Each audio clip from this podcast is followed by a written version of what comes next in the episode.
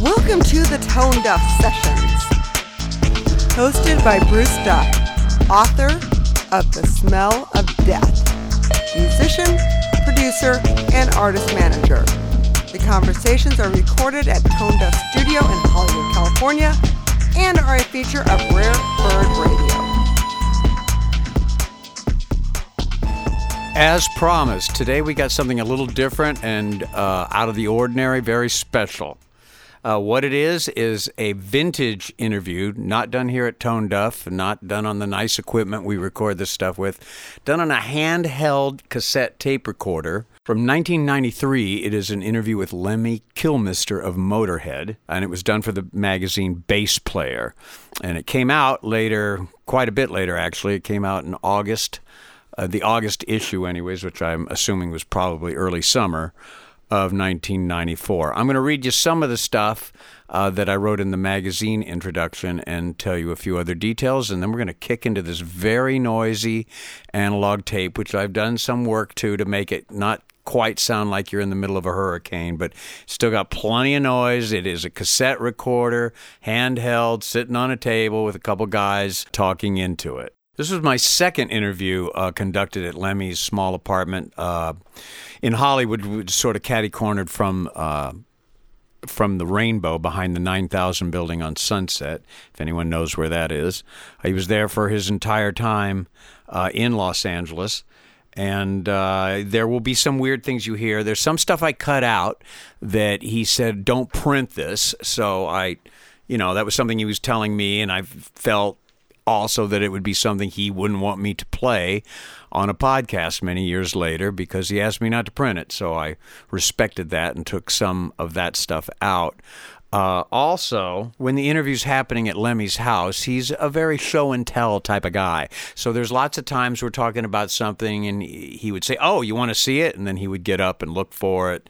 And uh, at those points, I turned the tape recorder off because these uh, interviews also uh, ran very long, much more material than I needed. So I realized pretty early on, dealing with Lemmy in an interview uh, context, that saving tape was a good thing because he would just keep going and talk, and had a lot. He was very open and liked to talk. It wasn't always about what the interview topic was, as you will hear, and I think that's part of what makes it cool, and uh, what also shows you a little bit more about the man himself. I'm going to read a little bit from the article itself for my intro, uh, kind of give you the flavor of what was happening uh, during the interview itself. Uh, here we go. Lemmy welcomed me to his place on his 48th birthday. He had just returned from Germany, Motorhead's strongest market, where they toured in support of their latest release, Bastards, on the German label ZYX. As I settled in, he perused a copy of Bass Player to get a feel for the mag and spotted a picture of John Patitucci with his six string bass. Quote, I've never understood why anyone needed more than four strings. You go any higher and it sounds like a guitar. Any lower and it just sounds like you shit yourself.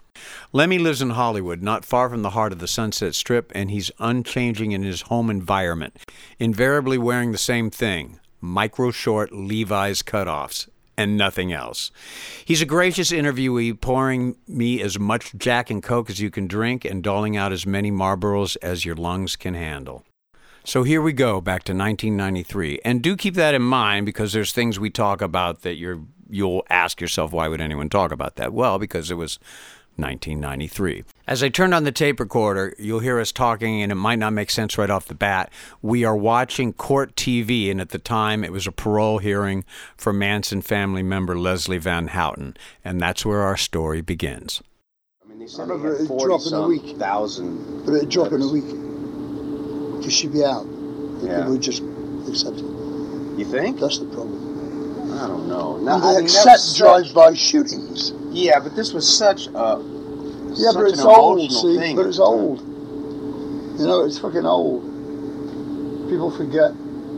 that she- She's some old woman now in the jail, you know. She ain't no fucking young blister with a fucking tie-dye t-shirt and a dripping knife, you know. Yeah. Well, I mean, I She's even, talking lucidly. She's passed all these exams. She seems to have atoned for her crime, but she could never do that. I could even accept that she could come out and not be a threat to society. she but so shouldn't- what? She shouldn't be let out. Yeah, just I mean, what she did Just is doing enough. it. Exactly.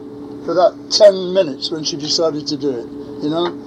that 10 minutes should have took her life away from her. That's what people seem to forget. I mean, just like that whole uh, Reginald Denny thing, people were like willing to let it go because Right. it was a spur of the moment. But the fact is, the guys did it. It's on tape. You can Oh, watch it, they did it so well, too. That's the trouble, isn't it? and they were so into it. Yeah, that's what I mean.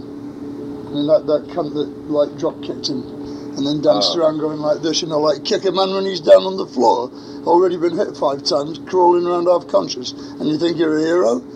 Fuck that guy, shoot him. I got very strong views about people who do violence for no reason. Yeah, it seems like everything's pretty much all out of whack when it comes to. Well, the trouble is we haven't got a war to fight, we? The Gulf War let us down, so we've got to find another one now. It's difficult. You know, the Pentagon is having meetings to find a new enemy. Do you know that? I didn't know that. Yeah, because the old enemy's out the window, so you're in panic stricken. Now they'll have to stand the fucking army down if they don't find a new one, so they, they've got think tanks on to find a new enemy. What do you bet you it's the Middle East? Safe there, isn't it, you know? Yeah, it's nice and far away. Yeah, they're far away. Send the boys out, body bags come back, with no blood on the outside, though. You know, and you can uh, get piles of ashes which you can pretend are theirs, you know. Sort of always been the American way. Do it. yeah. Do it away from home. Yeah, really. Well, everywhere is far away from home, really, except Mexico. And you tried that one. Well, I didn't even know you were, you guys were at war with Mexico in the First World War. Until I saw it on TV. I, I didn't know that either. I thought the Mexican War was back in the 1800s. Yeah, Mexicans opposed you going through there or something South America and they're giving asylum to German submarines. There's a brief but bitter campaign. Wow. You know, the Texas Rangers went across the border with the Yeah. little badges on, you know. Just showed them goddamn Mexicans, you know, who was the boss and all that. Shit, it was just like the Alamo. Made me all messed up there for a while, you know. Yeah. Fucking joke. It's like people coming here, they go, oh, you must be an Nazi, you know. I mean, I collect, you know, you can tell. Yeah, This is yeah. It's like- a great collection. this It's is actually not- been beefed up since I was here. Yeah, last. this is not idle shit, you know. I'm a collector, right? You know. I'm recognised as such in the magazines because they printed a quote from me. It says Collector LA, El Kilmer, you know. These people who read that don't know I'm in a band or nothing, you know, I'm a collector. And like they come in here, you sit, they say, oh, you must be a Nazi. I say, well, want to talk about the Red Indians anytime? Want to talk about genocide, thought out, planned, and still being done. That's true. Hitler stopped doing it after 12 years because they killed him, you know. The you, you fuckers are still doing it, you know. And there's exactly the people who say, I'm a Nazi, that are turning a blind eye to it. You know? Well, stuff's incredible looking. I mean, Yeah, that's why I started. Graphically, it's That's why I started, you know. That's, you always get attracted to the symbolism without knowing what it symbolises. But as I got into it, I got more and more, you know. And you can never get it all, you see. That's the great thing about it, you know. It's like there's bits gone missing. It could be anywhere, you know. Probably in a GI's duffel bag coming back, you know. There's Goering's hunting knife and his industrial presentation, you know. All these daggers and shit. Where do you uh, where do you pick the stuff up at? I mean, how do you know where to go find it? Or Oh, uh, well, I, I, I get it out of catalogues. I'll show you the catalogues if you like. They're very still real by themselves. The dagger which was found and given to West Point, right?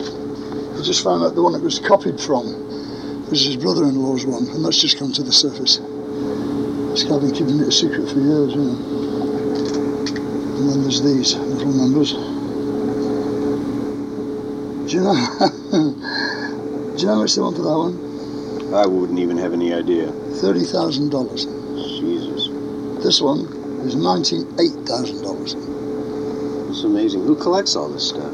Collectors, Guess it makes sense, huh? clever, all kinds of people.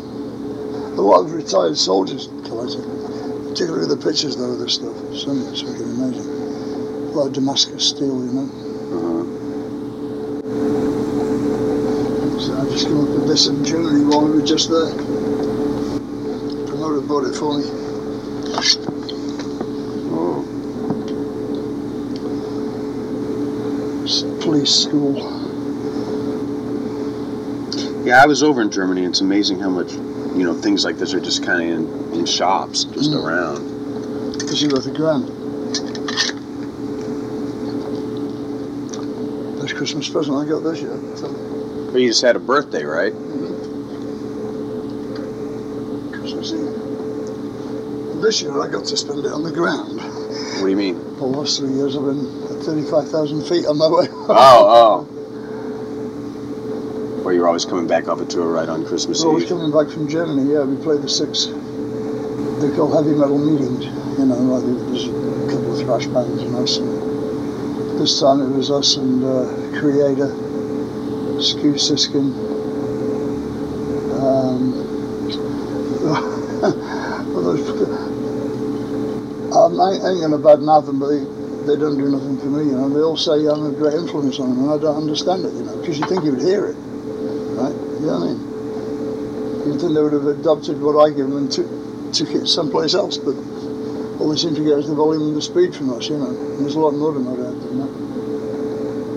Oh, um, what they call it? Entombed was one. Oh, yeah, yeah, yeah, yeah, yeah.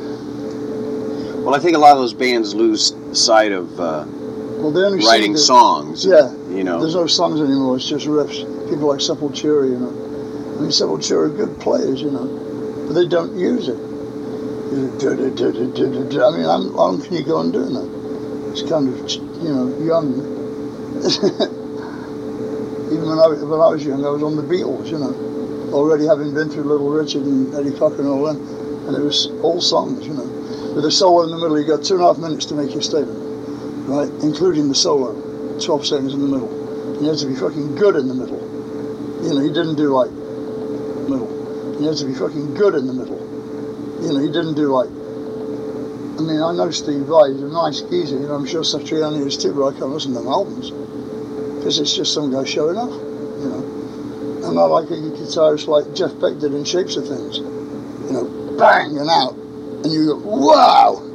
You know, because it was like right in your face and gone. And you didn't even know exactly which guy played it because it was all dark in them days, you know. What do you think that? I mean, I'm I'm ten years younger than you, so you Yeah. think it's a, like a generational thing that we Probably. I hear my father talking, you know. That's not real music, lad, you know. I, know. I, I- I have tried not to do that. But now I know how hard it must have been for my parents because it was even more of a wrench for them because at least these kids that I don't think are doing very good are still playing the same instruments, Right. you know, and the same basic tenure to it, you know. But like, for my parents, it must have been like, well, here we are on Mars now, you know. fucking, my father's favourite music was the Pirates of Penzance, you know. He thought that was give him a big kick, you know. My mother was into Benny Goodman, so to go straight from there to say Eddie Cochran must have been some wrench, you know, really. They wouldn't let me have a leather jacket, I always hate them for that. I got three now. Showed them in the end.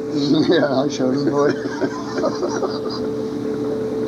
Ah, they must be proud of you though after all this time. When you You say, are if you're making enough money so they don't have to send you any. yeah, well, of course. You know, I mean, my father took my pictures around the factory, you know, the first time we got a record out with the Rockin' Vickers, you know, he was, out- he was proud of me then, like, uh, one month previously he'd been saying, you bastard, you're hurting your mother so badly, I can't fucking stand sight, you know. It's fucking unbelievable. Switch, you know. Oh, famous, right. That's my lad, you know. And then you guys were the first band to ever go to the behind the Iron Curtain, right, Yeah, from the. UK. How did that How did that come about? I think you got the Red Orchestra and we got to go to Yugoslavia. we had dinner with Tito and everything, you know, because it was a state thing, you know. Is that music uh, available in any way? I mean, is it possible to hear? Well, you can hear three tracks of the Rockin' Vickers because all six tracks we did three singles. Um, it, it wasn't very good, you know. It was just like, It was great to be in the band and be on stage doing it, but I'm not sure you could call it timeless, you know. I've got it somewhere. I'll dig it out if you want to hear it. Were you playing a bass in that band? Natalie, You played lead. very badly. I was really quite relieved when I found out I could play bass. Because I really couldn't do lead. I was a great rhythm guitarist, you know.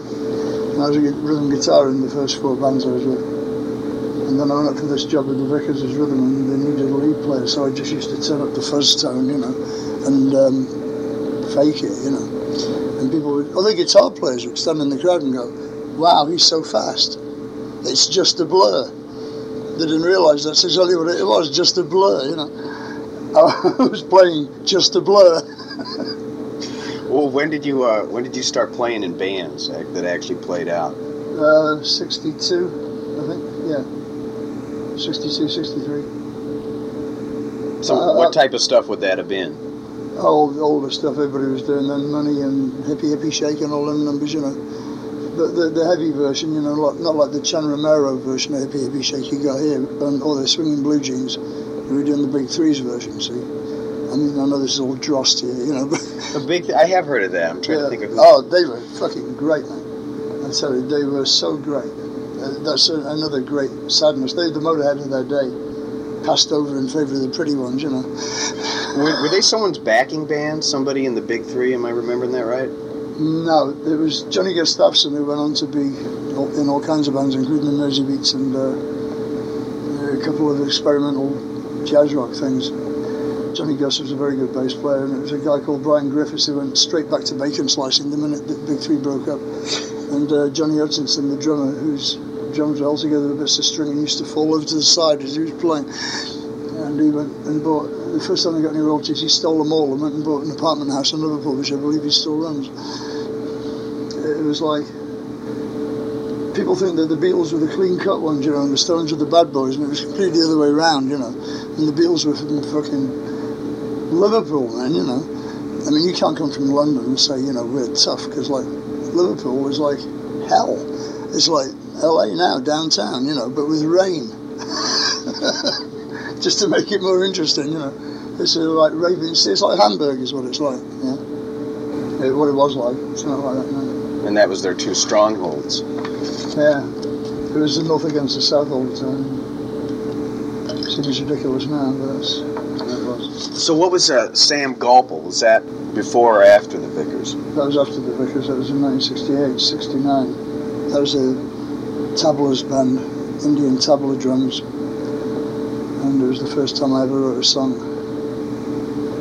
It's quite interesting, really. Do you want to hear some? Yeah, actually, I would. I've never heard any of this stuff. I've read about it forever, and I've, I've never heard it. I'm not playing bass on it.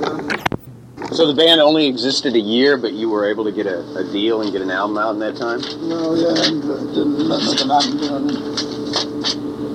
Uh, instead of royalties, they gave me a Gibson Firebird 5, the three pickups. Mm-hmm. and I went to the band's guitar that I was in after that band in East Dublin. So I fuck all, wrote all the songs on it. So you never got any uh, publishing money or anything? That was the way of it in those days, as it still is today. It's a tradition which the recording business has kept with us. You don't know what you're doing when you're doing it, see? That's the problem. If you knew what you were doing when you were doing it, you'd do it much better or you wouldn't do it. You know, but you don't because you're in the swing of the fucking thing, you know. It's difficult. You don't think that's changed that much over the years? A new band in the studio will be like intoxicated with doing the first album and they get a chance to do all the little things that that and, and these days it's even worse because bands know much more about what they can do in a studio, you know. So they get to try all them little tricks. So you can easily fool them, you just let them try the little tricks. Hello? There's always mention in uh, all your biographies about working with Jimi Hendrix. Yeah, yeah. Was that a long-term thing, or That was just before that band. Um, just 67 the summer and like early fall before I went to the States. I was at all the sessions for Axis: Bold as Love and I did a few radio shows for him and uh, I was on the tour. He, I was just for money, like Valley for Your Money. He was on tour. It was him and The Move. Mhm. Both of whom had had like three number ones in succession. Amen Corner, who were the new sensation, right? right? Pink Floyd with Syd Barrett. The Nice, there's a four piece, right? Who Mhm. just had their first album out. And the Grease Band, Damn. they were called as the Heir Apparent then, without Joe Cocker. Oh, the heir apparent became the Grease Band. Yeah, I did not know that. Yeah, Henry, you know, Henry McCullough.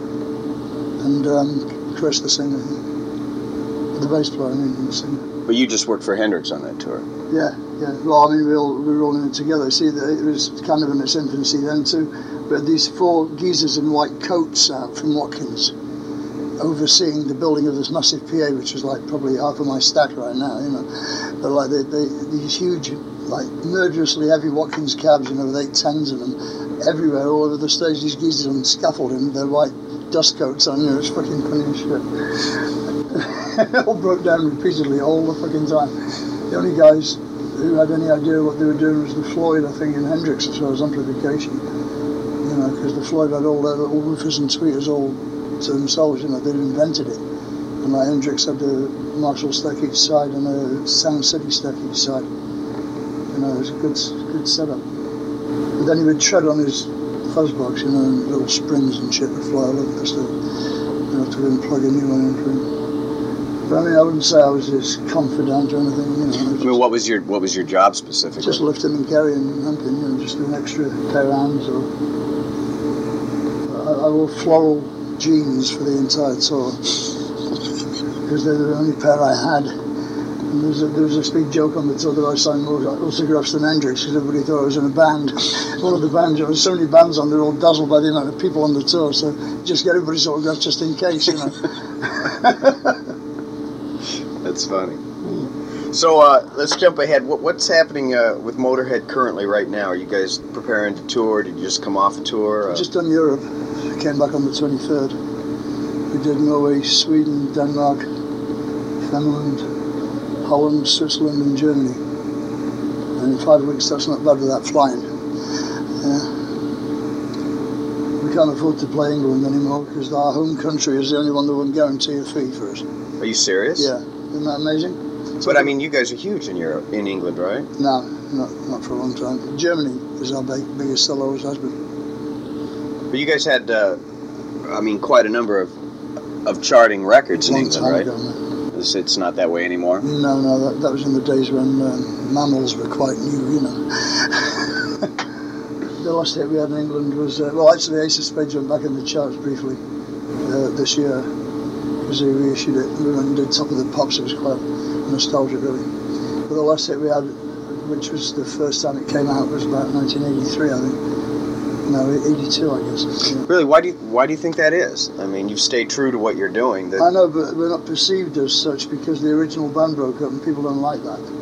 You know, they, they really don't because it confuses them. Witness Black Sabbath, you know. I mean, when Eddie left, a lot of people just. Uh, we picked the wrong guy to replace him, too. We got Brian Robertson to replace him. but that didn't last very long. No, it was only a year, but in that year, our fan club went down from 6,000 to under 200.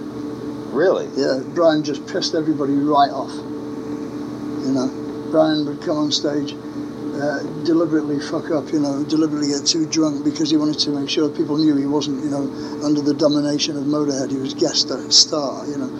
So he had a lot going on for him, poor devil. As it turned out, we were the last good band he was in. Really. Yeah, I mean, I haven't heard about him since then. We joined State Trooper for about six months and they fired him. Gary Barden's band, you know. hmm Um, after that, I don't know what he's been doing. Brian's one of them people, you know, he's always got a guitar case in his hand, like bent double, just stumbling along the road. He's just on his way somewhere. He's just about to do something. It's a shame because he's a magic guitar player, you know.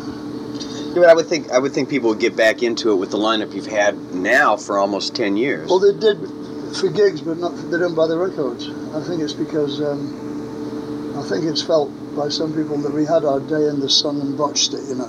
So now we're not a record buy, but we're a good gig, you know, to go to for a laugh, like. Or um, the other thing I think might be is because when you're 20, it's important to have your own bands, and we've been around to one, you know. We're Yeah. perceived as being from the gang before, you know, and that, that's fair. That's how it should be, you know. I think. But I think we could sell a few more. I wouldn't mind. You know. yeah, I mean, I mean, Especially in America, we never had a hit here. You see, we never went up and came down here. We've never been anywhere here. We never had a top hundred record here. what I was going to ask you, why do- why do you think that is? We're too rough, man. We're too rough on them. They like to believe in the dream here, you know. Like that good-looking boy, you know, is a dream. Like whoever's dream it is, but we are not that boy. we're too, um, we're too abrasive, you know. We're too abrasive in interviews too, you know, because we don't care. you see. But we're not, we're not trying to make all the like all the ends meet in a neat little line at the bottom of the last page, you know. I mean, I, I usually leave an interview with a few questions, you know, for them. and that doesn't go down that well, you know. See, I, I don't know because I would think that the music is so. It, I mean, it's so raw and so rock and so pure. Yeah. It's like in a pure state. It's not, Yeah. you know, adorned and produced to something else. It is what it is. Well, it- it- this latest album, the last three albums have been the best we've ever done. I think. Yeah, I, I think there are. Uh, you You have done a We've trilogy. of branched really out great a lot, you know. I mean, within the style that we are, we've we've taken the envelope to its extent. I think the next album's going to be completely like it's going to be magic. The next album, and this album, I think, is the best album we've ever made. Uh, You like yeah, it better than 1916? Yeah, Because I know you were real proud of that. unbalanced, I do. Yeah, because uh, that had one track on it I didn't like, and this one doesn't. You like everything. Yeah. And that's really big for me to say that, you know, because I mean, there's, there's bits, you know, that I would have changed, but like every song is great, I think. Does that have anything to do with um, switching to Howard Benson? Yeah, it has a lot to do with that. I'm switching to Mickey D too. M- Mickey D. See, we were always playing this well.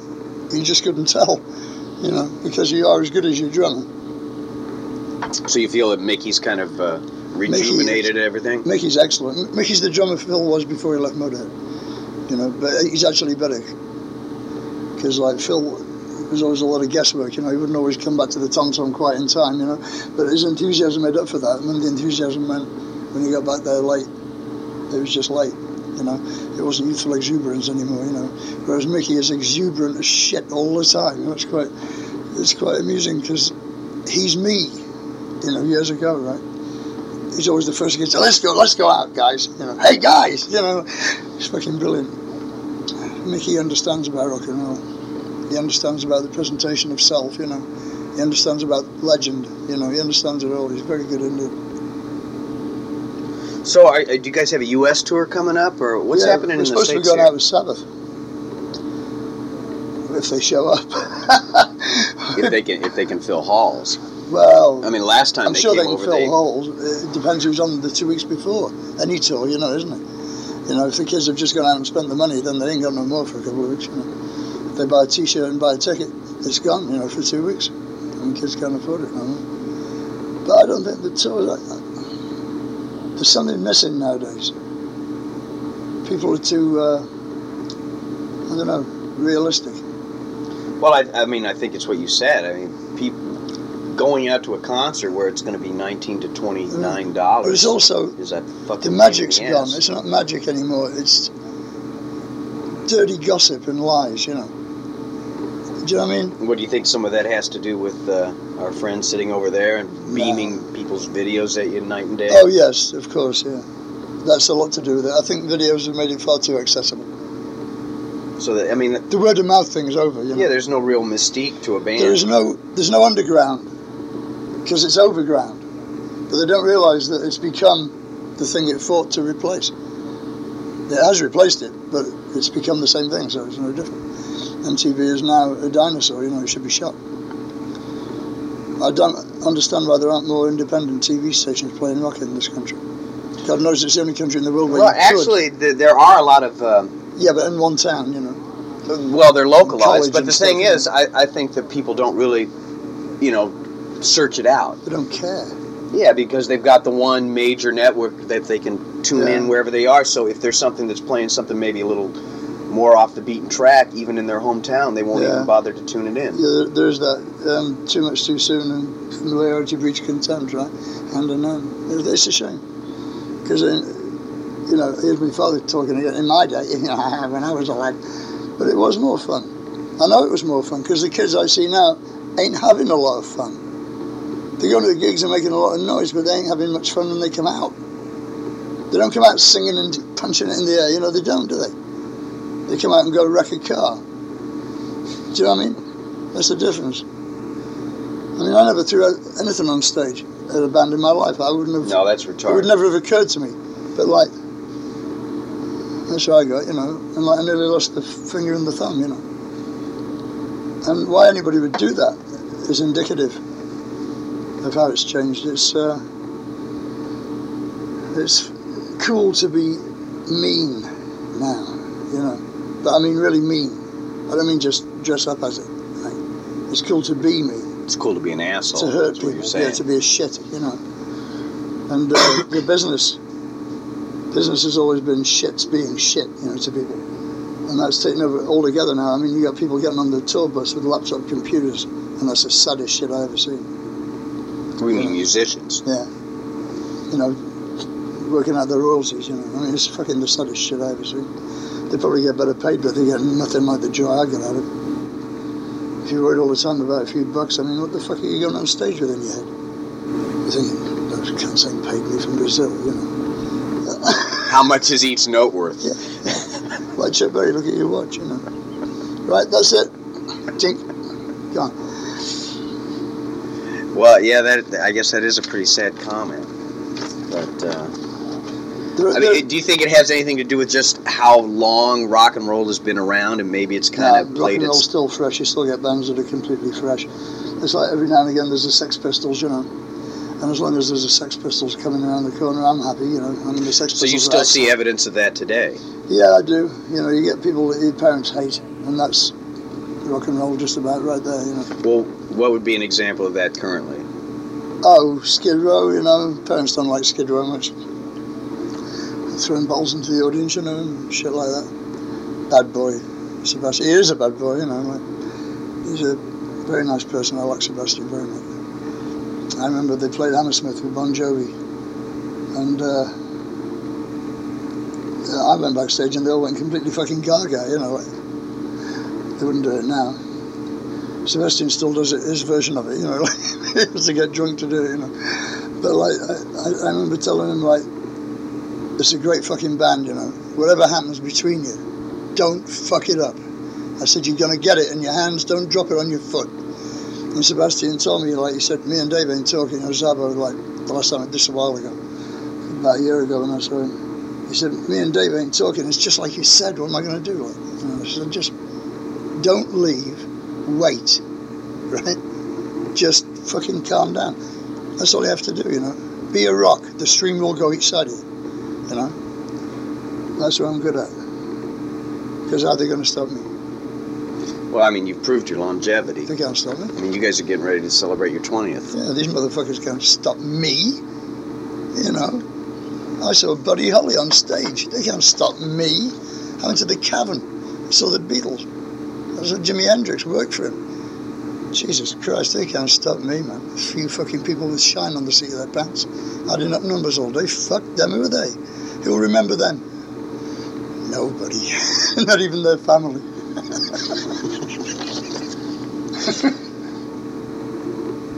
Uh, one thing I wanted to ask you after uh, 1916, you said that was like the first LP where you guys actually got to, uh, you know, Finish work in the own time. studio. And yeah, has it been that way ever since? Yeah. So even like Bastards, you were able to, uh, We, we financed bastards. the band did. Yeah, we recorded it. Now, is it, is uh, XYZ your company or? ZYX, actually. Oh, sorry. ZYX.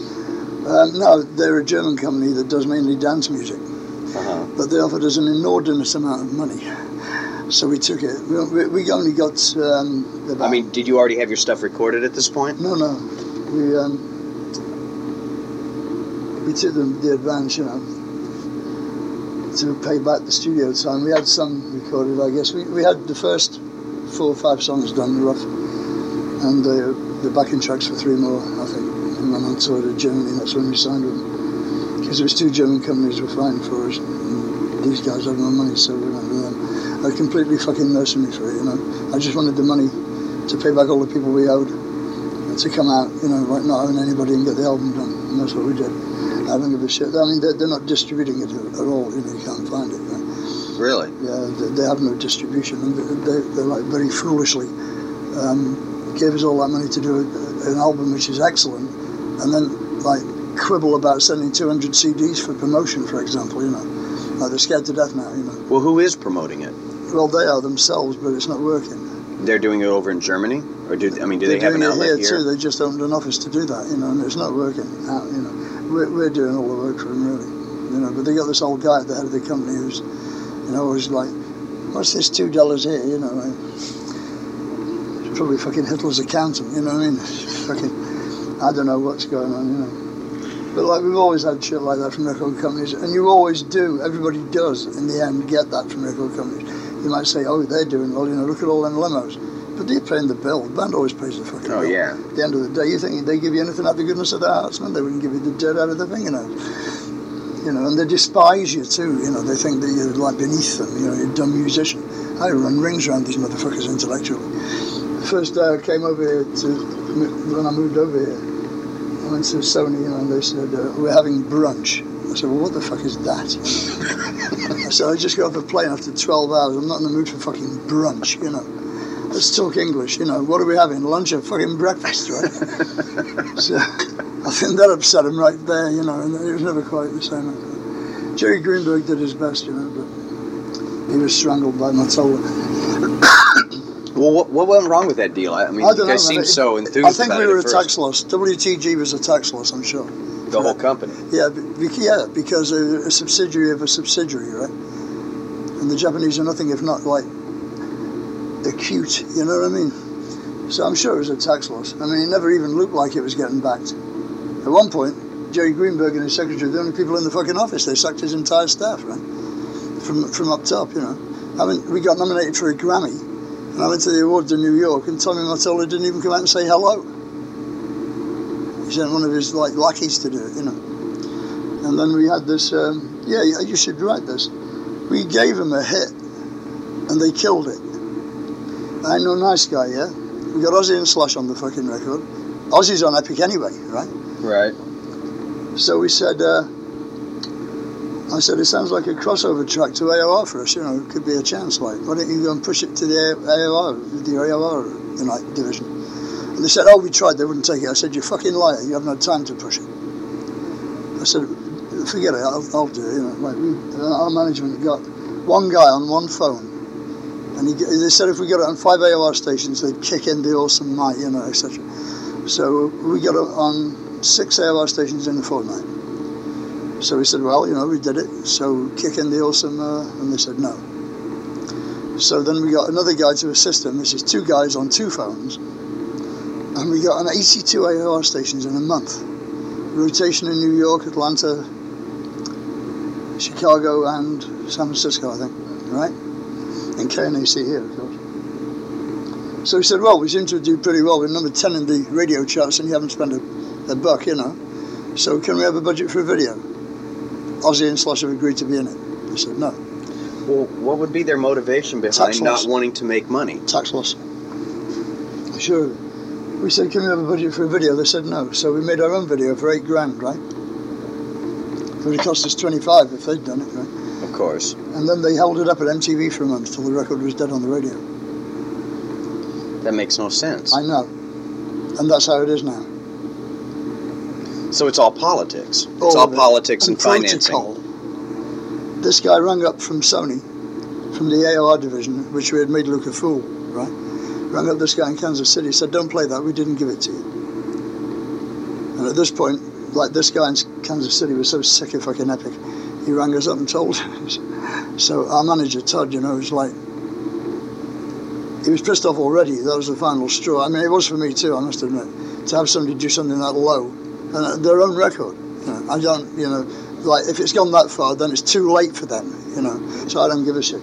So he, him up. He said, "Listen, motherfucker," he said, "I've been sucking your dick for a year and a half to get you to try and do your job right. You know, I've been doing your job for you, been paying the money out to do it for you. We gave you the fucking hit in your hand, and now you're trying to shoot it down." He said, "What the fuck is the matter with you?" He said, "I'm from East LA." He said, "I got a lot of cousins. I'm half Mexican, half Jewish." He said, "I'm going to get a selection of them and come around your fucking house if that record ain't back at 12:30 on rotation in that city, wherever? Kansas City." I. And it was back on at 10:30. but isn't it vile that they made us stoop to that? Yeah. We did it for them. We gave them a hit, right? So there you go. It's on the radio. We've got a video here. It's not a very good video because we had to mix it ourselves because we got no help. You know, and edit it ourselves. In like three hours, I think we had to edit the final. You know, like scrambling on for bits of like downtime off the other people's sessions. You know, I said we give you the fucking hit, and you held it up, withheld their consent from MTV for a month till the record was gone from the radio. I mean, just what the fuck is that? And that's the lowest shit I ever seen. I mean, did anyone ever have any kind of answers to any of this stuff? No, just said no.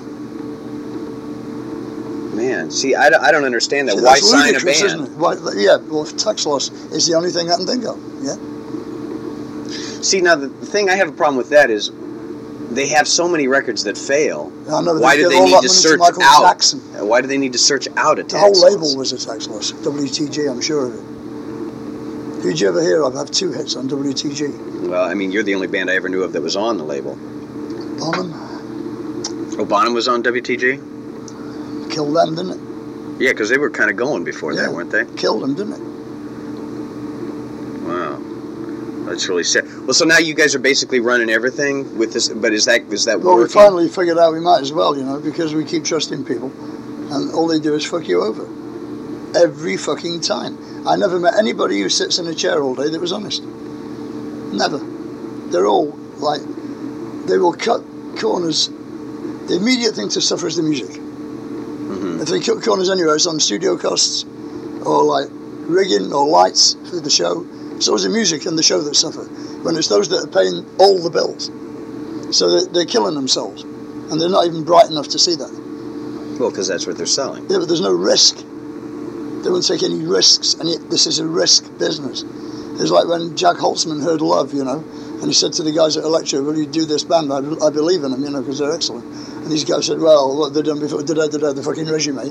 They said, "No, we won't do it." So he did it on his own money, and they, they were massive, you know. They had three huge albums, and he was proved right, you know. And the MC5, another one, you know. But all the same, you know, they were still in there. Take off that kick out the jams, motherfuckers, because someone won't like it in America. Now, who is that?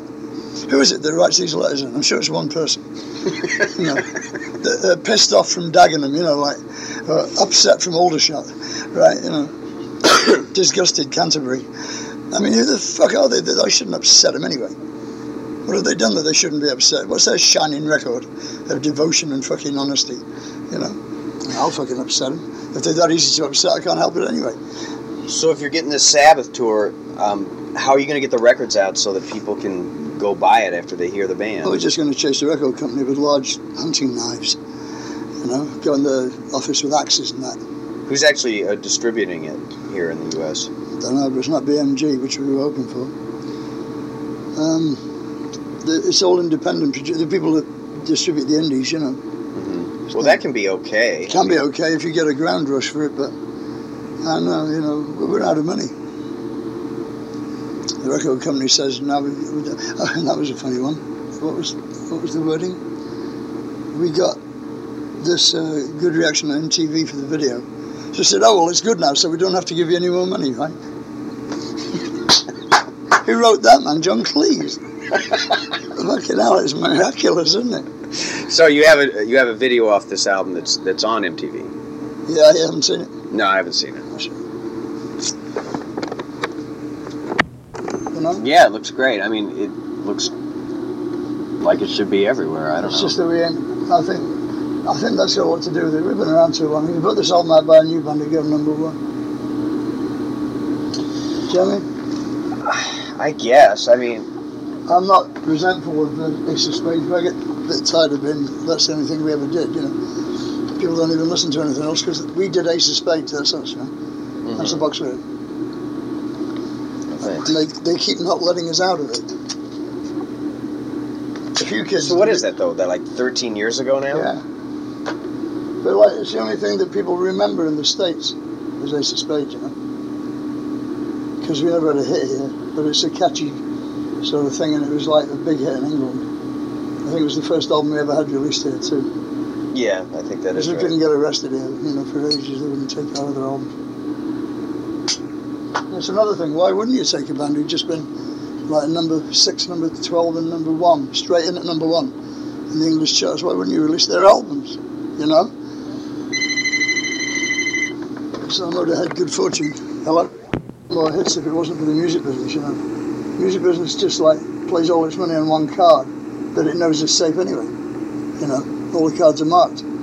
How anybody ever gets through with that shit, I'll never know. Nirvana thing scared the shit out of them. Did you see him run? It was like the Merseybeat thing. Everybody ran up to Seattle and signed everything with the guitar around his neck, you know. Which of course didn't work. Of course not, it never has, you know. Never has. Never did. But you think that took them by surprise? Yeah. Out of nowhere. Seattle? What would you have bet on Seattle a year before that? Well, I mean, I thought something was going to happen, but I would have never thought that Nirvana would have been the one to go that far. you know, Soundgarden, I would have thought, you know, Soundgarden was the one everybody was talking about, and Alice in Chains, you know. and chains like tend to lie down rather too often to be a, a real threat. You know. I mean, they're, they're all messed up though, them bands. You know, before they started, they were messed up. You know, and it's such a drag. You know, that fucking that shit coming around again. I can't stand it. I don't have it in the house. You know, I don't have it anywhere near me. All my friends died on it. It's so dumb. And that's the trouble with being 20 again. So you can't learn a lesson that somebody thought you learned already. You know, you have to go out and fuck up yourself, and when you fuck up there, it's over. You know, by finding out, you found out, but it's not too late. You know, it's too late to not do it because now you've done it.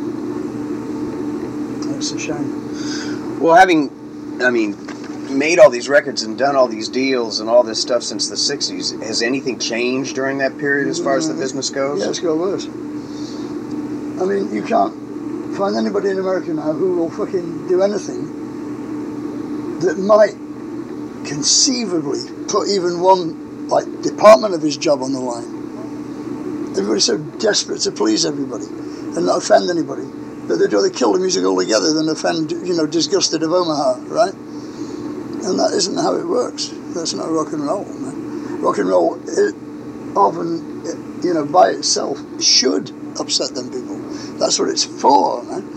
You know, they've lost track of that completely. They're trying to make fucking wallpaper out of spikes, you know, and it won't work. And the kids will always come back at them for it. But in the meantime, you know, you waste a lot of time in good bands. You know, I mean, I've seen a lot of bands. When I first came to LA three and a half years ago, it was a lot better than it is now. Yeah, it was, definitely. You know, there's a lot of like enthusiasm in the air bands were playing out. Now they've got to pay to play all the way up the strip, you know, and all that shit. You don't have any money. You don't pay to play. When we were like, first, when I first started, it was years and years ago, you know, like 1964 or 5, we didn't used to pay to play. We used to get like six pounds between the four of us, you know. And that was rough, you know, because there was no money, but we didn't have to pay to play. What the fuck is that, pay to play? These guys need the money from these bands. They need it. What they trying to do, offset the fucking bar bill? Does nobody give a shit about what they do anymore? I mean, there's no, like, balls or guts or fucking coherence or fucking honour left in it at all? Make it some little band who travel like all night in a clapped out van, you know, pay to play in your club. Fuck off, you know. And that was the end of side one of the cassette. We will hear side two on the very next Tone Duff session. Thanks for joining us. Hope you enjoyed it.